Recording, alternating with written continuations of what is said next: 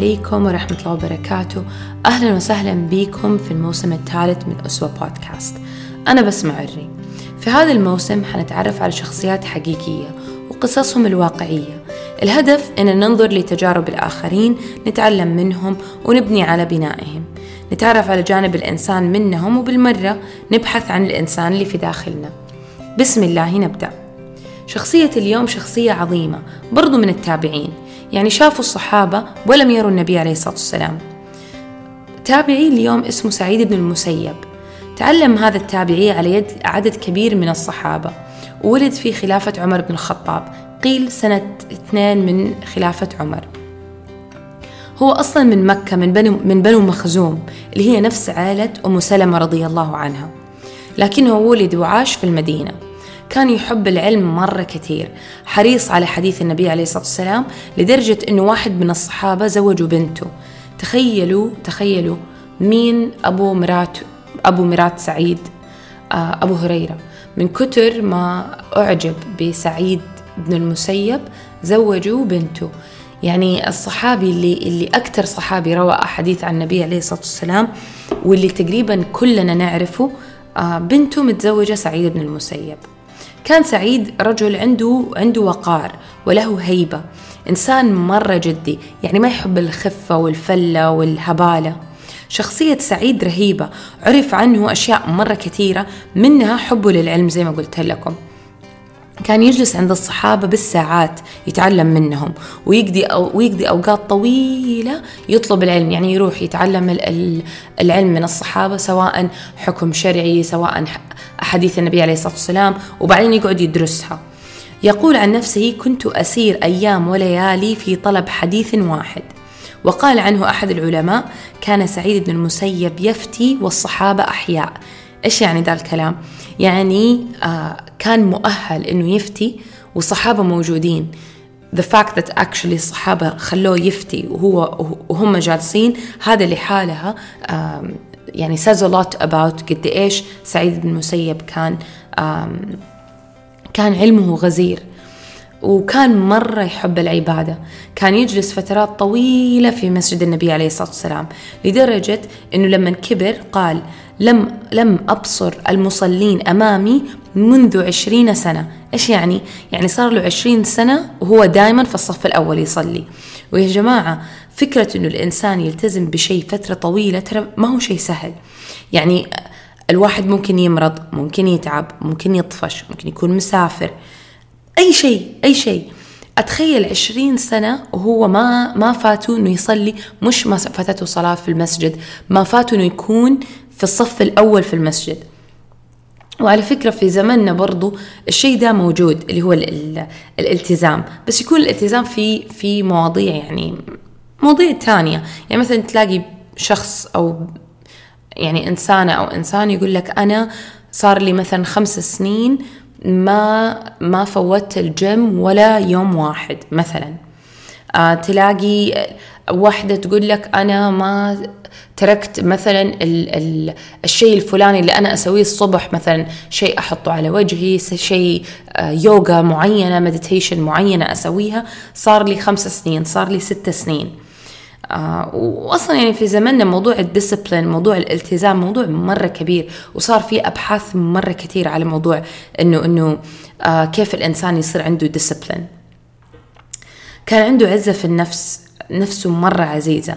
في ذاك الوقت كان من الطبيعي أنه العلماء يجلسوا يتعلموا ويعلموا وفي المقابل ليهم راتب شهري آه، آه، علشان يتفرغوا للعلم والتعليم. لكن سعيد بن المسيب قرر إنه يدخل التجارة. ما كان يبغى ياخذ راتب على إنه يعلم ويتعلم. فقط عشان ما يصير ينحوج لدي الفلوس ف on the side كان عنده his own business. فكان مستواه الاجتماعي والمادي مرة كويس. كان يهتم بلبسه وبشكله مرة كثير. يقول تلاميذه ما رأيناه قط إلا دهين الشعر. حسن الرائحة. نظيف اللباس أنيق الهندام. يعني تخيلوا أنه إنسان يهتم أول شيء دائما يمشط شعره. دائما ريحته حلوة. دائما لبسه مرتب ونظيف. ودائما يعني يعني ما هو مبهدل يقال أنه إذا مر من مكان انعرف أنه مر من ذا المكان ليش؟ علشان ريحته ريحته تفضل في نفس المكان. وإذا سلم على شخص يعني صافحه بيده تفضل ريحة العطر موجودة في يد الشخص آه، فترة طويلة من من الزمن. طيب مين أهم تلاميذه؟ عنده تلاميذ مرة كثير. من أهمهم الإمام الزهري. عشان نقدر نستوعب مين الإمام الزهري حأعطيكم بس بس نقطة واحدة. الإمام الزهري هو الشيخ وأستاذ الإمام مالك بن أنس. مالك بن أنس هو أحد الأئمة الأربعة اللي هم حق المذاهب الأربعة. فهذا يصير أستاذه. هذا الأستاذ اللي هو الزهري تعلم على يد مين؟ على يد سعيد بن المسيب. فتقدر تقول إنه الإمام مالك بن أنس علمه أصله من سعيد بن المسيب. طيب هو أصلا أتعلم على يد مين؟ قلت لك في البداية إنه هو كان يجلس مع الصحابة ويتعلم منهم. زي مين؟ Obviously حماه اللي هو أبو مراته أبو هريرة رضي الله عنه وأرضاه عبد الله بن عمر رضي الله عنه أمنا عائشة أمنا أم سلمة رضي الله عنها وعثمان بن عفان و آه، زيد بن ثابت رضي الله عنه فكثير من الصحابة تعلم على يدهم. كان الناس لما يجوا في المدينة يسألوا نأخذ العلم من من؟ نروح نتعلم من مين؟ على طول يقال, يقال لهم من سعيد بن المسيب. وفي قصة صراحة مرة مرة مرة مرة تستوقفني. قصة كيف زوج بنته. يعني دحين سعيد بن المسيب كبير رجل أتزوج آه، آه، بنت أبو هريرة صار عنده أولاد. بنته كيف حيزوجها؟ يقال إنه آه، عبد الملك بن مروان كان أمير المؤمنين وقتها هو من بنو أمية فكان بيسكلي رئيس الدولة. وطلب يد بنت بنت سعيد بن المسيب لولده الكبير يعني عبد الملك بن مروان يبغى يزوج ولده لبنت سعيد بن المسيب. طبعا الدنيا كلها استغربت لأنه سعيد رفض أنه يزوج بنته لبنت الرئيس. آه فالكل يبغى يعرف يا ترى هذه البنت يبغى يزوجها لمين؟ يا ترى حي... على أي أساس أصلا يرد يردوا يعني ليش؟ فين حيلاقي أحد أحسن من آم ولد رئيس الدولة يزوجوا بنته؟ المهم قلت لكم إنه سعيد بن المسيب كان يعني اعلم العلماء في المدينة ذاك الوقت وكان عنده طلاب مره كثير يتعلموا على يده.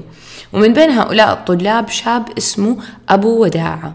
ما يفوت ولا درس. مرة شاطر مرة مرة مرة شاطر. بس فقير جدا جدا جدا ويتيم الأب. يعني وضعه شوية صعب.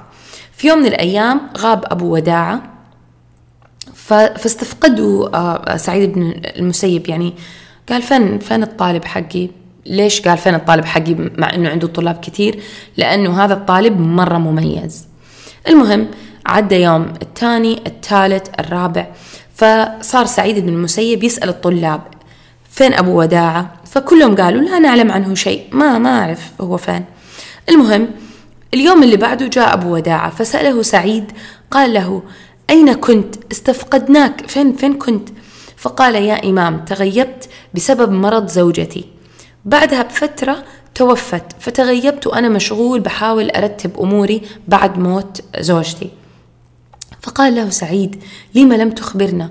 يعني بالعربي ليه ما قلت لنا نفزع لك نساعدك نعمل لك أي شيء نوقف جنبك؟ الحين قلت لكم إنه سعيد بن المسيب مرة إنسان جدي يعني ما ما تتوقع إنه والله كذا مرة حبيب و فأبو وداعة مفجوع يعني يعني يعرف يا ربي أنت يعني معلش يعني أنت أنت عالم ويا دوب يا دوب يعني تلحق على إنك أنت تدرس وتعلم الناس. وأنا طالب فقير فقال لم يخطر ببالي أن أبلغك لأني أعلم مدى انشغالك ويعني مستحيل إنك حتفضالي يعني. المهم مضى زمن بسيط وفي يوم من الأيام سعيد بن المسيب سأل أبو وداعة قال له يا بني هل تزوجت؟ فقال لا يا إمام من يزوجني وأنا فقير ويتيم يعني حالي حالتي حالة. فقال سعيد بن المسيب أنا أريد أن أزوجك ابنتي. فأبو وداع هو يحكي القصة يقول من شدة صدمتي تلعثم لساني وصرت ماني عارف إيش أرد ماني عارف إيش أقول له. فقال لي نسألها إذا وافقت أبغى بس أعرف هل أنت موافق؟ فقال له أبو وداع بيقول لسعيد بن المسيب كيف لي أن أرفض كيف ممكن أنا أرفض بنتك؟ فقال سعيد بن المسيب يا بني إحنا عندنا إذا جاءكم من ترضون دينه وخلقه فزوجوه وأنت عندي مرضي الدين والخلق. وبالفعل تم عقد القران وجابها سعيد بن المسيب جاب بنته لين بيت زوجها. المهم نهاية حياة سعيد بن المسيب كانت مرة صعبة مليانة مشاكل. سجن فترة وعذب فترة وعوقب فترة تانية مرض مرض مرة شديد لدرجة أنه بصره صار ضعيف جدا جدا جدا. فكانوا يقولوا له روح لمنطقة المنطقة الفلانية. في منطقة معروفة في خارج المدينة شوية. آه الناس يعتبروها في ذاك الوقت زي زي المصحة. الناس تروح تتعالج فيها يعني علاج طبيعي وكذا. فيقول لا والله أذهب وتفوتني صلاة مكتوبة في مسجد رسول الله؟ يعني مستحيل كيف تفوتني صلاة؟ قيل أنه سعيد بن المسيب لم تفوته صلاة في مسجد النبي عليه الصلاة والسلام أربعين سنة. أربعين سنة ما فاتته ولا ما فاته ولا فرض في مسجد النبي عليه الصلاة والسلام. مات سنة 94 من الهجرة وكان عمره 75 سنة في المدينة طبعا. وكانت آآ آآ هذه السنة تسمى سنة الفقهاء لكثرة الفقهاء اللي ماتوا فيها. صراحة أنا ما كنت أعرف كثير عن سعيد بن المسيب يعني أسمع الاسم بس ما أعرف عنه شيء. لما تعرفت عليه أكثر صرت أفكر في حياتنا إحنا اليوم. مهم إني أنا أسوي مشروع أسترزق منه business كذا على جنب. بس ما يكون هو شغلي الشاغل. كيف أقدر يعني I find this fine line هذا الخط بين إنه آه هذا ال business أو هذا ال ال ال اللي أنا ححط فيه شغفي وححط فيه تفكيري وححط فيه فلوسي كيف ما يكون شغلي الشاغل وتفكيري وتوتري وأحلامي وطموحي كل شيء قائم ويحوم حوالين هذا المشروع. تعلمت من سعيد كمان أهمية إنه الإنسان يهتم بشكله. ربنا في القرآن سبحانه وتعالى يقول ولكم في رسول الله أسوة حسنة وكان النبي عليه الصلاة والسلام يهتم بشكله. ونشوف سعيد بن المسيب يستخدم فلوسه عشان لبسه يكون مرتب شعره يكون ممشط ريحته تكون حلوة. وفي نفس الوقت يا جماعة ما فاتته ولا صلاة ولا صلاة في مسجد النبي عليه الصلاة والسلام. أربعين سنة ما تفوته ولا صلاة. معناته إنه هذا الاهتمام بشكله بشعره بلبسه وبنظافته ما كان على حساب ما كان على حساب إنه والله حتأخر على الصلاة لأنه الأولويات عنده مرة مزبوطه ما حيجلس عند الحلاق ثلاثة شهور يضبط شعره ولا حيجلس يختار العطر ساعتين ولا حيحوس أونلاين يدور كيف ممكن يخلط الروائح في بعض عشان يطلع شيء مميز ما حد عنده زيه. وكذا يصير مهووس إنه أبغى أكون أنا اللي ما حد لابس زيي ولا أحد شكله زيي ولا أحد ريحته زيي.